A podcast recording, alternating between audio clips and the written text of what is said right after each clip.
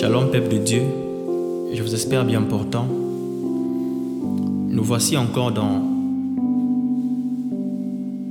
dans l'émission Une parole pour toi. Je ne sais pas pourquoi j'appelle ça émission. Alors, bonsoir, bonjour, bon après-midi. Ça dépend de l'heure à laquelle vous me suivez.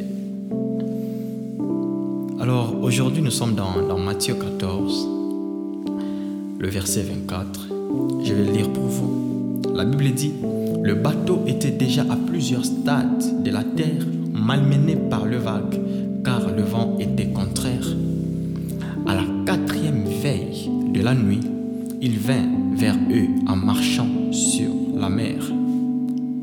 Quand les disciples les virent marcher sur la mer, ils furent troublés et dirent, c'est un fantôme. Et donc, leur crainte, ils poussèrent des cris.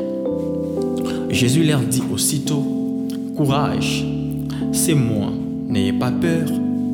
Pierre lui dit, Si c'est toi, ordonne-moi de venir vers toi sur les eaux. Viens, dit-il. Pierre descendit du bateau, marcha sur les eaux et vint vers Jésus. Mais en voyant que le vent était fort, il eut peur et quand il commençait à couler, il s'écria, Seigneur, sauve-moi. Alors vous allez vous rendre compte que c'est l'histoire de, Pierre qui marchait sur les eaux.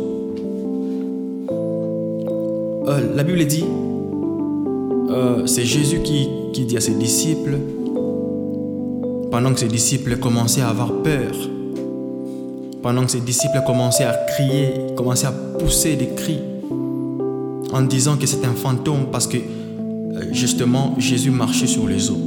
Il marchait sur la mer. Se dirigeant vers ses disciples, bien sûr. L'un de ses disciples qui était dans le bateau, Pierre, il dit à Jésus, Seigneur, si c'est toi, ordonne-moi de venir vers toi sur les eaux. Et bien évidemment, Jésus lui répondit, Pierre descendit du bateau, marcha sur les eaux et vint vers Jésus. Jusque-là, vous êtes d'accord avec moi, n'est-ce pas, que Pierre marche sur les eaux comme Jésus? Pendant que tout le monde avait peur, pendant que tout le monde criait au scandale, pendant que tout le monde poussait des cris, Pierre a eu le courage et la foi de marcher sur les eaux, comme Jésus.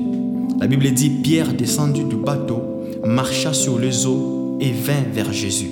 Point. Si on se limite là-bas, bien aimé, vous êtes d'accord avec moi que Pierre a marché sur les eaux.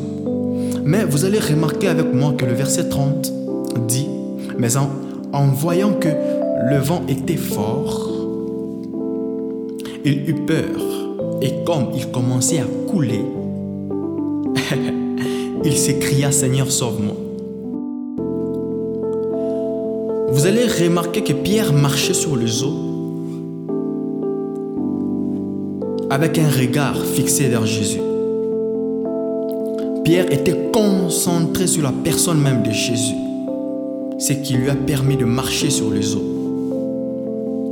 Mais le verset 30 dit, mais en voyant que le vent était fort, il eut peur, et comme il commençait à couler, il s'écria, Seigneur, sauve-moi. Pierre a commencé à couler lorsqu'il a détourné son regard de Jésus et il a commencé à regarder tout ce qui l'entourait. Pierre a commencé à regarder le vent qui était contraire. Pierre a commencé à regarder les vagues qui s'élevaient de partout. Et il commençait à couler en criant Seigneur, sauve-moi. Ce n'est pas le manque de foi qui a fait en sorte que Pierre puisse couler, parce que Pierre avait la foi. Tout le monde avait peur, mais Pierre a eu le courage de demander au Seigneur de lui permettre de marcher sur les eaux. Et la Bible dit, il marcha sur les eaux, se dirigeant vers Jésus. Il avait la foi. Mais la chose qui a permis, qui a fait en sorte que Pierre ne continue pas sa marche sur les eaux, c'était son regard vers tout ce qui l'entourait. Bien-aimé dans le Seigneur, les choses qui t'entourent te détournent de ton objectif. Quand tu commences à avoir le regard vers les choses qui t'entourent, dis-toi que tu commences à te détourner de l'objectif. Quand tu commences à avoir le regard tourné vers le vent qui est contraire, ton regard tourné vers le problème qui t'agace, ton regard tourné vers le, les choses qui ne marchent pas, dis-toi que tu commences à t'éloigner de l'objectif. Quand tu commences à avoir le regard tourné vers la maladie qui ronge ton cœur, la maladie qui affaiblit ton, ton âme, qui affaiblit ton corps, dis-toi que tu commences à te détourner de l'objectif. Quand tu commences à avoir le regard tourné vers la situation économique qui, qui n'évolue pas, dis-toi que tu commences à détourner ton regard de l'objectif. L'objectif dans ta vie doit être Jésus. Garde ton regard fixé vers Jésus. Dans ta marche sur les eaux, dans ta marche sur la mer, dans ta marche chrétienne, garde ton regard fixé vers Jésus. Il ne te décevra jamais. Il ne te laissera jamais tomber. Mais une fois, tu auras ton regard tourné vers le monde, ton regard tourné vers la maladie, tourné vers les difficultés, tourné vers le problème, les situations compliquées. Tu commenceras à couler comme Pierre.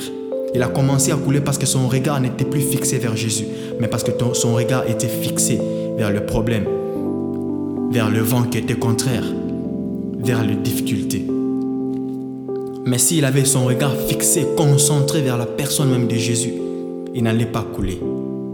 Oh bien-aimé, tu ne vas pas couler. Ah, tu ne vas pas couler. Garde ton regard fixé vers Jésus. Et je te rassure, tu ne vas pas couler. Tu ne vas pas tomber. Car il ne te laissera jamais tomber. Alléluia. Dans cette pièce, dans cette pièce, je voudrais avoir deux chaises. Une pour toi, une pour moi. Pour t'entendre de plus près haut. Dans cette pièce, dans cette pièce, je ne voudrais qu'avoir deux chaises. Une pour toi, une pour moi. Pour t'entendre de plus près haut. J'aimerais que tu pries avec moi là où tu es. Tu peux juste fermer tes yeux, concentre-toi dans la prière. Prie avec moi. Dis, Seigneur, garde mon regard fixé vers toi, car c'est toi l'idéal de ma vie. C'est toi l'idéal de mes études. C'est toi l'idéal de ma famille. L'idéal de mes, de mes objectifs, de mes projets. L'idéal de ma vie, c'est toi. Alors je vais garder à jamais mon regard fixé vers toi. Jamais perdre le regard de l'objectif qui est Jésus-Christ de Nazareth. Alléluia.